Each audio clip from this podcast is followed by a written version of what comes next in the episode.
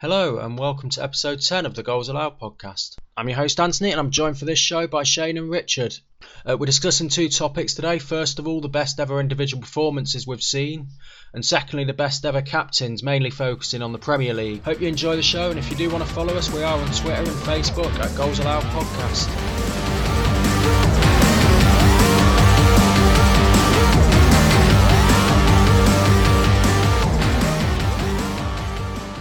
So I've got three that I, I really can't decide behind. I've got sort of slightly different reasons for all of them. So my first one is one you're both going to, I think, really appreciate, and it's a player I've given a lot of stick to in the last season, and that's David De Gea versus Arsenal. Purely on the basis, keepers almost never get credited for sort of, you know, game-winning performances. They can do game-saving performances, but not game-winning performances. And in that match, he did something like 33 saves, which is absurd. It, it was probably one of the finest examples of a shot-stopping goalkeeper performance in history. And I genuinely think there's actually a case for that. So I almost think that really does have to be thought about. And I think that's, I'm mostly mentioning that one because I always think the goalkeepers don't get appreciated. We always look at people who are scoring goals and that kind of thing. But that is, what he did was as good as a striker scoring probably two hat tricks if we're being realistic. So I think that deserves to be in there with a mention. My other two are ones which are more tied to my own memories. I know they're sort of not the greatest performances of all time, but they're quite tied to sort of my own sense of nostalgia and connection to football. Michael Owen versus Germany. now, that was, I think, one of the first England games I really remember us winning and me watching. 2001, I'd have been about seven years old, so probably for the first time I'm actually trying to actually understand how football works. Owen scores a hat trick. Heskey scores as well. But Michael Owen's performance against what was still a good Germany team, not an amazing Germany team by any measure, but a good Germany team.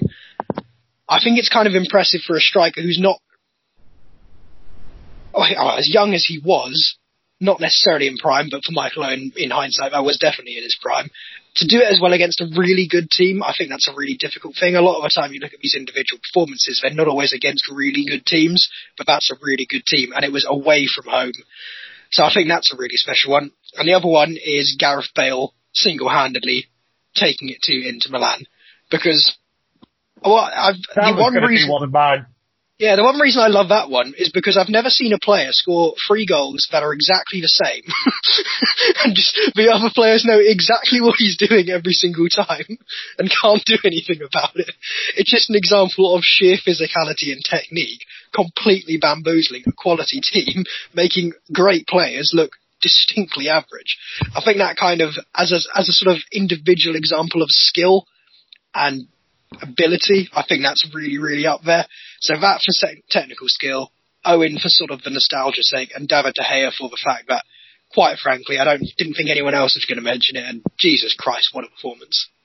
I I think as well in, in regards to the Gareth Bale performance, like Inter Milan at the time were holders of the, the Champions League. They'd won it the previous year. Maicon was one of the best fullbacks in the world at the time. And he, he never recovered from that game.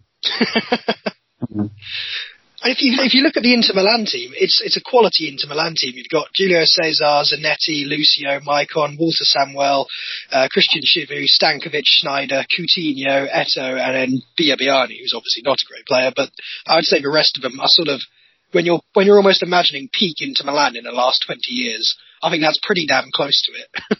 so again, a really good team to go and do that to. And when you're a player who just does literally the same goal three times in a row, it's just proof that they, they couldn't stop it even if they wanted to. Yeah, he was on my list as well, Bale, and, and as yeah, as Hero said, as Richard said, um, with with Maicon being there, I remember he was um, he was ridiculed when he joined City a year later because all the English fans knew him for that performance, even though he was in fact one of the best right backs. But yeah, some good choices. Um, with worth, just just as a quick point, it's worth remembering in that game, Tottenham were down to ten men mm, as well from, from like the first ten minutes or something. So it takes quite a lot of ability to single-handedly pull your ten-men team against a home Inter Milan side, who are one of the best teams in Europe at the time, and just do that by yourself. Mm-hmm. Um, with De Gea, um, I, I, I, think you've made a good choice with that one, but uh, also his performance against Spurs when uh, when United beat them one 0 um, It wasn't twenty something saves. I think it was eleven off the top of my head, but um, a load of them with his feet and a couple of amazing saves in there as well. Just another one I'd like to I'd like to throw into the ring. Um, the one for De Gea that uh, always brings to mind for me was uh, the game versus Chelsea, where it was very early into his United career, and it was at that point where so many teams were were bullying him, and he just didn't look right for the Premier League. I remember games versus like Liverpool where they just put all their the big players jostling De Gea, and then he had this game versus Chelsea, and he, he his confidence just grew during the game. He pulled off a couple of absolutely stonking saves, and it was I think it was that game that just sort of said, yeah, I'm here now. Mm. It's the thing about goalkeepers is we talk all the time now about, you know, ball playing goalkeepers, they've got to be good at passing, but when you remember great goalkeepers and great goalkeeping performances, you remember shot stopping.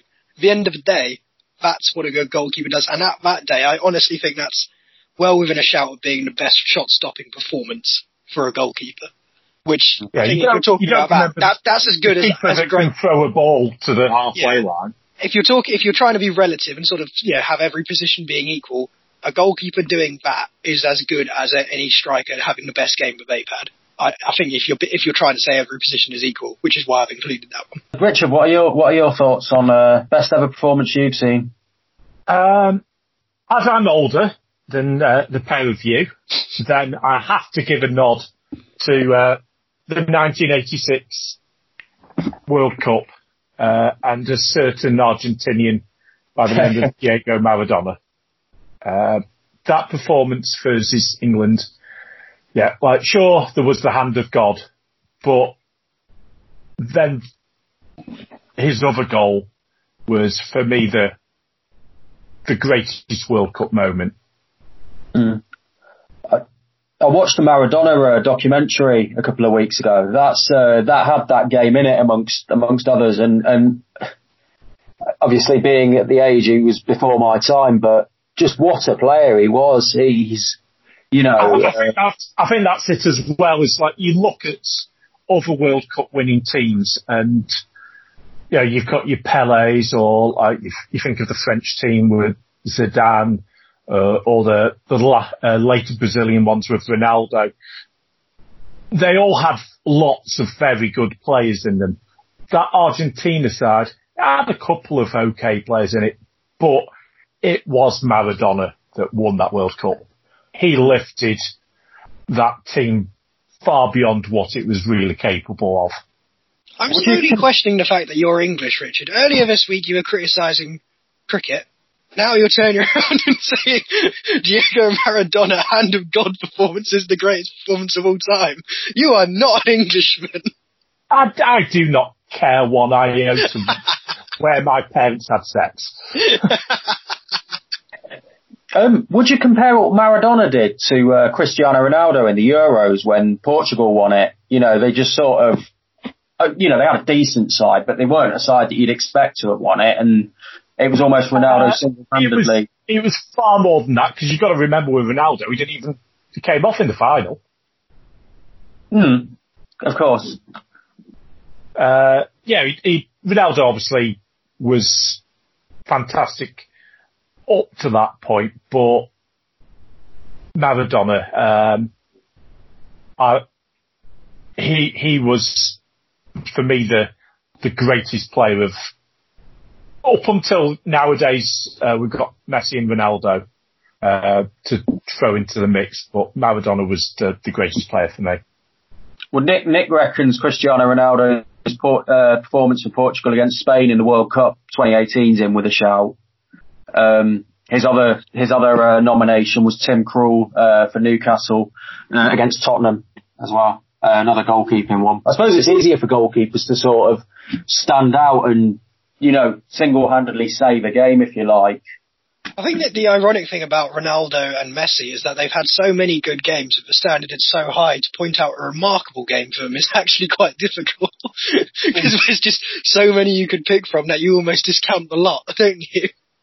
Mm. Yeah, I think if you're going with a Messi performance, then it'd be the one versus United in the, the Champions, Champions League final. Yeah. Yeah.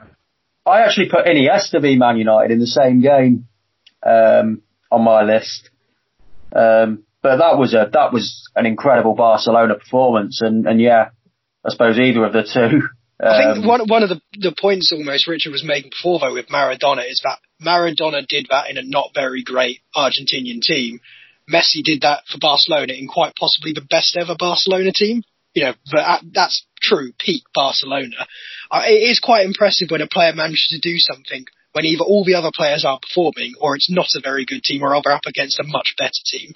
I think that's where it's almost like even more remarkable. Mm. Uh, I was going to pick Gareth Bale. Uh, one of the others I'll go with is again against uh, sort of like Maradona against England. Uh, this one is David Silva uh, for City against United. Which uh, this, is, this was the the six one when uh, it pretty much sort of uh, showed the the turning of the tide. Um, that they uh, announced themselves really as the the noisy neighbours. Well, that was the season they ended up with the Aguero moment, wasn't it? Yeah, uh, but David Silva, um, like he may be leaving at the end of the season. He may be staying on for or, until it's sort of all played out. But uh, he, for me, has probably been my favourite player in the Premier League for the last ten years. I think mm. he just absolutely oozes class. I, don't think of... even though everyone recognises how good he is, I argue I think he's one of the most underrated players of all time, and he's still regarded yeah, as I get that. he, he's, he's just his ability to, even if he's got sort of three or four players around him, somehow manage to then get space. Mm. I, I've never seen a player in the Premier League just be so aware of where everybody else is. I would say he's probably, as as a Southampton fan, he's the closest thing I've seen to a Le Tissier type player in hmm. terms of the way he dribbles with the ball no pace at all, but just suddenly glides past people, is in space that you cannot recognise how, has threaded through a ball and finishing is, David Silva's finishing is pretty damn close to perfect. He doesn't always get in the positions for it because often he's more, you know, providing those things. But just that ability for a player who's not very quick or necessarily the most athletic type to just walk past these players through pure technical ability with the ball oh, it's kind of breathtaking when you do get to see those players. I prefer that to watching the really fast, you know, Ronaldo type dribbling players. Mm. Yeah. Uh, my, my last one, uh, I'm going to give as a bit of a, a different one is Ibra's performance versus England. Again versus England. Oh, my God, Richard, you've picked an Argentinian against England, a City player against United, and another England defeat. It, it is sort of that sort of way though, because another one that I was very close to picking uh, was the other Ronaldo versus United. and it, it's that sort of, um, it's one of those moments, it's, it's sort of like your, your Rocky Four type moment where the crowd during the game sort of just recognise just how good your opponent is. cheering for Rocky. yeah. and, and, that was it with um, the Ibrahimovic uh, performance against England. Like, that last think, goal was just something. Do you think there are parallels with uh, Ronaldo, Fat Ronaldo's hat trick against uh, against United and Gareth Bale's in the San Siro. You know, you got two sort of iconic stadiums, a hat trick and losing on the night. But you know, that player emerged with um, you know with a hell of a lot of credit and and if I recall correctly, I think Bale got applauded as well by the San Siro like uh, Ronaldo did. Yeah, yeah, I think there's a lot in that. It's, uh, it's kind of weird that some sometimes almost the things that you really hate to remember can be some of the better things to remember. I think in sport, not an individual performance, but one of my most distinct England memories is that game against Algeria. You know, what was it? South Africa? Oh my god, what a, 2010. Yeah, what an absolutely terrible game. And I honestly think that was the moment that most England fans just decided they didn't actually like England anymore. their their patience was done.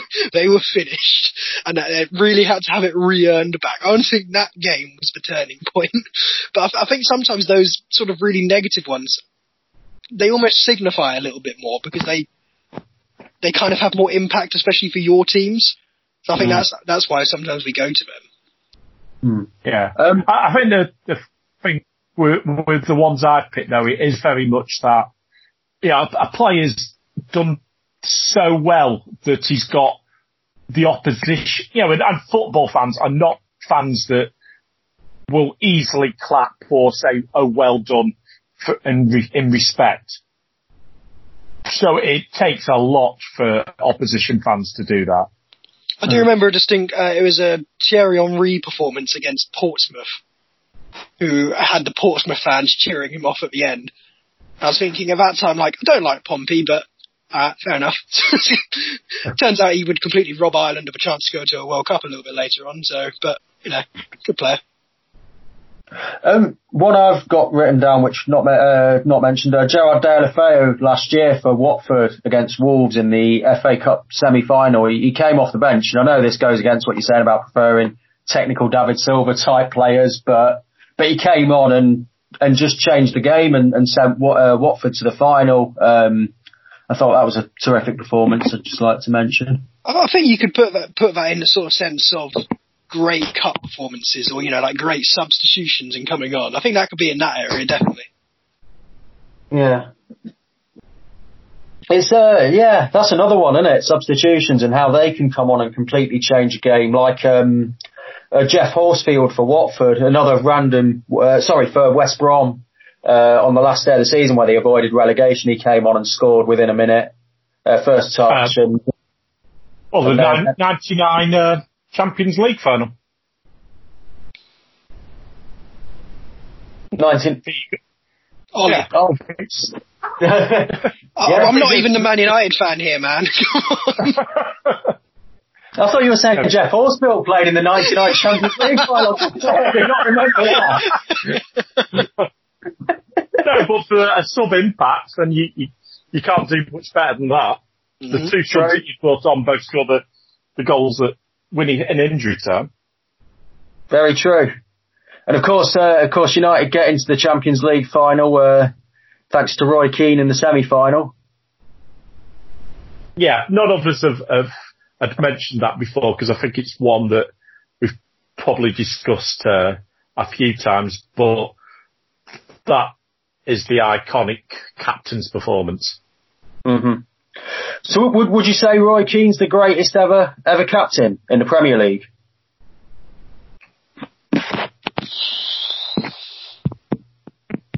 For me, he is. Like perhaps at. Well, obviously he would not take prisoners. Uh, it would it, it wouldn't take fools gladly. Uh, I imagine that some of his teammates lived in utter fear of him. uh, have you ever seen the sort of um, the shows that he's done at times with Gary Neville? And they'll, they'll recount uh, tales of like training camps and such. I think I've seen a couple of minutes of on YouTube and unlike unlike uh, like in a theatre type atmosphere, like yeah, uh, and they'll they'll sort of just talk about what went on uh, behind the scenes, and Gary Neville sort of be mentioning stuff, and you can see that Roy Keane stare of like, no, that is not what happened, and this is what happened. This is the gospel, and you shall not disagree with it. Mm. He is my favourite pundit, genuinely.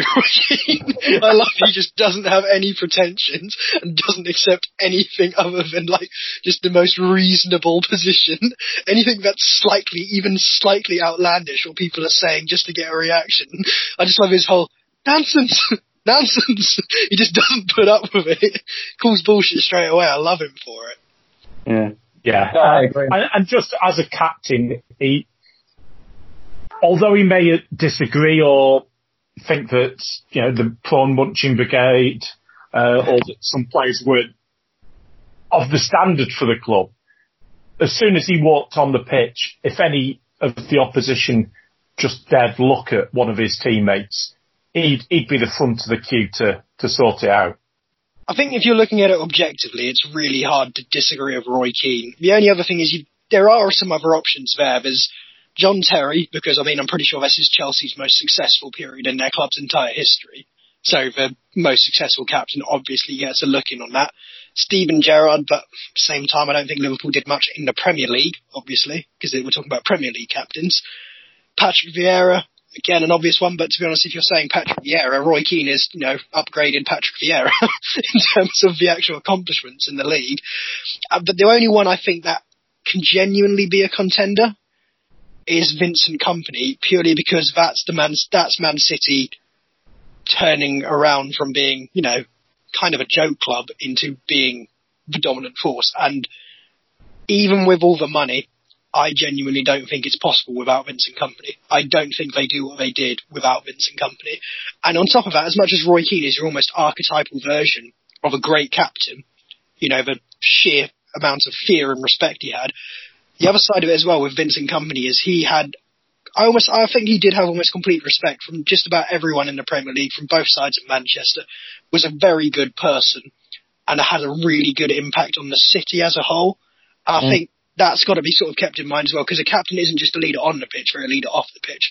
And I think that's where you can almost say there's a slight question about Roy Keane because he, well, in the way that he's always been, you know, completely willing to be honest about his opinions, he's sometimes obviously sort of pushed people the wrong way. I think Vincent Kompany has been. If you if you were t- talking about examples of positive immigration, you would say Vincent Kompany might be in with being the best immigrant in England in all of history. I think there's a real example for that. So I think his impact both on and off the pitch makes him a real contender. But I think if I'm being objective, I do go with Roy Keane. But I think Vincent Kompany deserves a real, real mention in that. If you're looking at it as sort of uh, an office job, then you'd certainly want Vincent Kompany to be your your line manager rather than Roy Keane.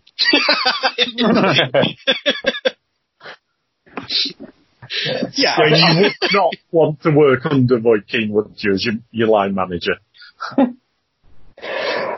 You see, for me, I think I think John Terry and as, as Shane mentioned and, and Kompany, I think the fact that they played under so many managers and had so many mercenary type players coming in and out um, gives them more credit. Whereas Man United, you've got the class of '92, you've got Alex Ferguson, you've got such a stable squad and club atmosphere.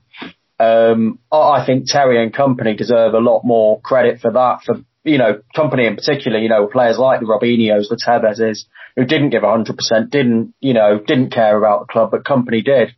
Um, and, and for me, this, this, I put Kompany above Roy Keane. Perhaps it's an age thing that I've just, you know, and, and living in Manchester, seeing, you know, he's just, he, he's liked. I, I know I despise him for some of the performances he's putting against Man United, but I, I, I think, I think Vincent Kompany's had a fantastic career at Manchester City and, and done it in a much more difficult environment to where Roy Keane was. I mean, it'd be interesting if they had Roy Keane as captain at City in that time where, um, you know, where it was turbulent and whether they'd do the same thing again. all, all the reasons could you you've imagine, imagine Roy Keane with like the likes of uh, Robinho. Oh god, he would not have tolerated that at all. He'd have killed him. but no, I think all, all the reasons you've given there are are are completely legitimate. The one thing I'll say is, I think Roy Keane is in first because if I would if I were to pick any captain to be my club's captain, I would pick Roy Keane. May, that's mainly just because he's my kind of player, and I kind of I hate that I love Roy Keane, but I think it's actually surprisingly close between the likes of Keane, Kompany, and Terry. Mm. Yeah. Well, like I had the, the analogy of like uh, the the line manager thing, but if you if you were a group of mates on a night out and some other lads got a bit shirty, you'd want Roy Keane as the guy with you, wouldn't you? I don't know. I reckon Terry could do a job. He'd be No, the reason Terry- they got shirty. No. Terry would be like man in the, the toilet shagging the, the girl that you fancy. That'd be a good fight, uh, good topic for a future show. Best five-a-side team uh, for a fight. I, I'd have I'd have Kompany as fourth on my list. Ooh, who are you going Okay. for? Who else are you putting in there? Uh, as my top three, I'd have uh, Gerrard as number three, Hmm. Terry as number two, uh, and Keane as number one. The Not only minute. problem I've got with Gerrard is that Premier League, if we're talking Premier League captains rather than just Premier League clubs, if it's Premier League, never actually won a title, did he? Uh, the, the others did. If you're talking about as, as pre, captain of a club, obviously Champions League and that, but yeah, fine. Yeah, I, I think you've got to include the, the Champions League w- within this topic. Okay. Then yeah, that's totally fine. That's now entirely understandable and completely reasonable. Um, it's a bit difficult for us to, well, for me anyway, to really comment on it. But are there any foreign captains you look at? You know, not necessarily Premier League, who you'd um, who you'd consider? Carlos Right. Peel, hmm that's, I mean, that's a pretty damn obvious one. I mean, him and Ramos, arguably, Ramos I'd say you could include as well because Real Madrid have had arguably their most successful European period in their history. Not most successful necessarily in the league, but again, if we're sort of talking about Gerrard for Liverpool, I think he's in there in the same same category, and he has been one of the best defenders in the world for a very long time now. But again, if you're talking about like centre back captains, Carlos Puyol is kind of exactly what you would describe him as before you even knew him. If that Mm. makes sense. He- If you were saying this is what I want my archetypal centre back captain to be, you kind of end up describing Puyol. Mm. Does Ronaldo? Ronaldo comes to mind for me. but I know he wasn't. I know Ramos. Yeah, Cristiano Ronaldo. Well, I'm, I'm thinking more Portugal than than at club level, but I I, I I think the amount he you know gives to that team, the drive he has, and how infectious he is to other players. With that, I, I think I think he's a, I think he's a great captain as well. I great player, obviously. I don't think you can have a selfish player as your captain. Not not that not that it can't work because obviously he did lead that Portugal team to a European Championship, but it's it's like leading from the front in a very different way. I, Yeah. yeah, I, I, it's not the type of captaincy that I personally consider to be, you know, again, the archetypal type of captaincy. Hmm.